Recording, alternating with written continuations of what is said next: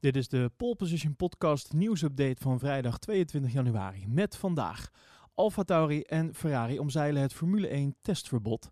Red Bull en Honda bereiken akkoord over motorovername. Lewis Hamilton zwijgt over contractonderhandelingen. En de FIA stelt bandentests ook open voor aangepaste 2021 auto's.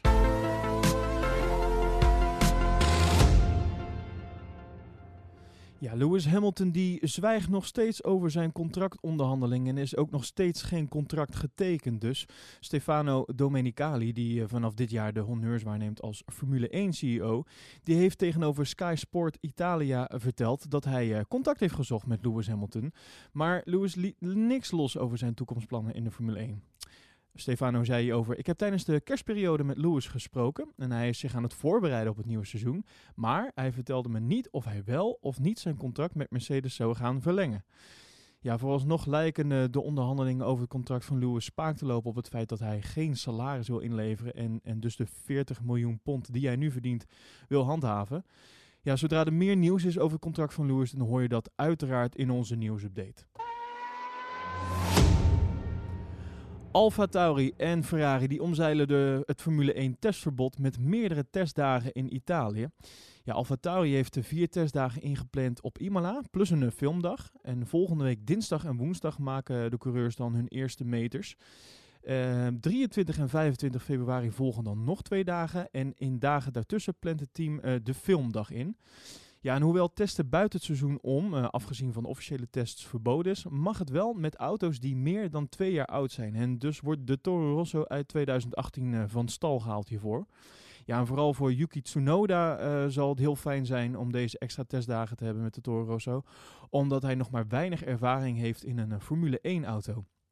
En ook Ferrari gaat in Italië de baan op. Want volgende week gaan zij op het uh, Fiorano circuit in Maranello. Uh, gaan zowel Charles Leclerc als Carlos Sainz de eerste meters maken. Althans, als Charles Leclerc zijn uh, negatieve coronatest kan laten zien. Want hij zit op dit moment nog in quarantaine, omdat hij vorige week positief testte. Nou, mocht alles goed uh, gaan, dan uh, zullen de beide coureurs dus op 27 en 28 januari in actie komen. Als onderdeel van een uh, complete vier- of vijfdaagse testweek van Ferrari. En de overige dagen worden dan gevuld door de junioren Marcus Armstrong, Robert Schwartzman en Giuliano Alesi. Ferrari zet voor de tests de SF71H uit 2018 in.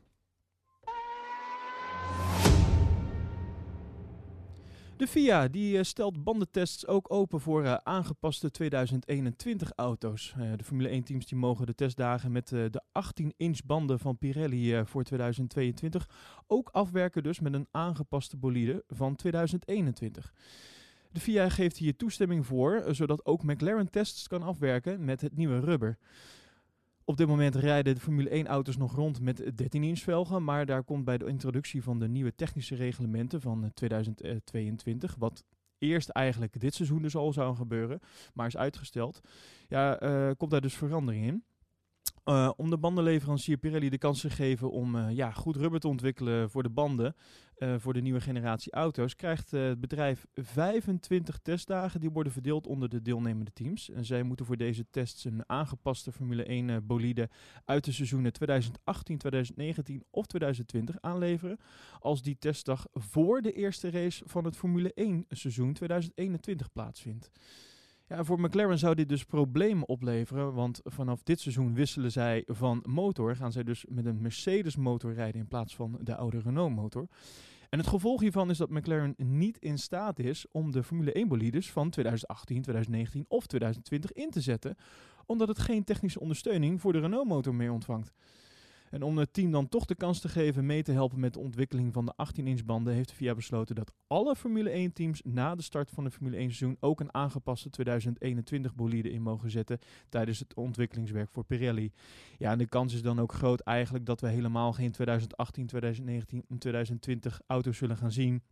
Maar juist die 2021 bolide, omdat je daar als team natuurlijk op dat moment ook aan, uh, mee aan het werk bent. Red Bull Racing en Honda die hebben een akkoord bereikt over de overname van de motor, zo meldt Helmoet Marco. Hij zegt hierover, het, het hangt nu af van de FIA. Ja, inmiddels zijn dus beide partijen tot een akkoord gekomen en Red Bull Racing mag ook na 2021 gebruik maken van de Honda motor. Nadat Honda gedurende het seizoen van 2020 naar buiten bracht dat zij na 2021 zullen stoppen met de Formule 1, ja, werd al snel duidelijk dat Red Bull Racing niet van plan was om een andere met een andere leverancier in zee te gaan. En dus zullen zij de Honda krachtbron gaan gebruiken. Maar ja, om dit rendabel te maken wil Red Bull Racing dat de motorontwikkeling tot en met de invoering van de nieuwe motorreglementen in 2025 of 2026 wordt bevroren. Het team beschikt namelijk niet over de middelen om een krachtbron zelf door te ontwikkelen. Tussen ons en Honda is alles rond, zegt Helmut Marco tegenover Auto, Motor en Sport.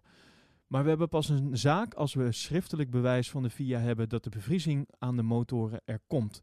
We wachten op een beslissing van de FIA en volgende week zou er meer duidelijkheid moeten komen. Ja, als de Formule 1 er dus niet in slaagt om een manier te vinden waarmee de overige fabrikanten Ferrari, Renault en Mercedes akkoord gaan, ja, dan ontstaat er dus een, eh, een moeilijke situatie. En Helmoet zegt erover, dan moet Red Bull haar Formule 1 deelname drastisch gaan heroverwegen. Dat is geen chantage, maar een plan B bestaat dus niet.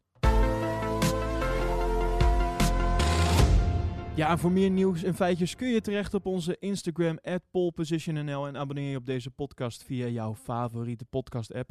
Om op de hoogte te blijven van het laatste nieuws over de Formule 1.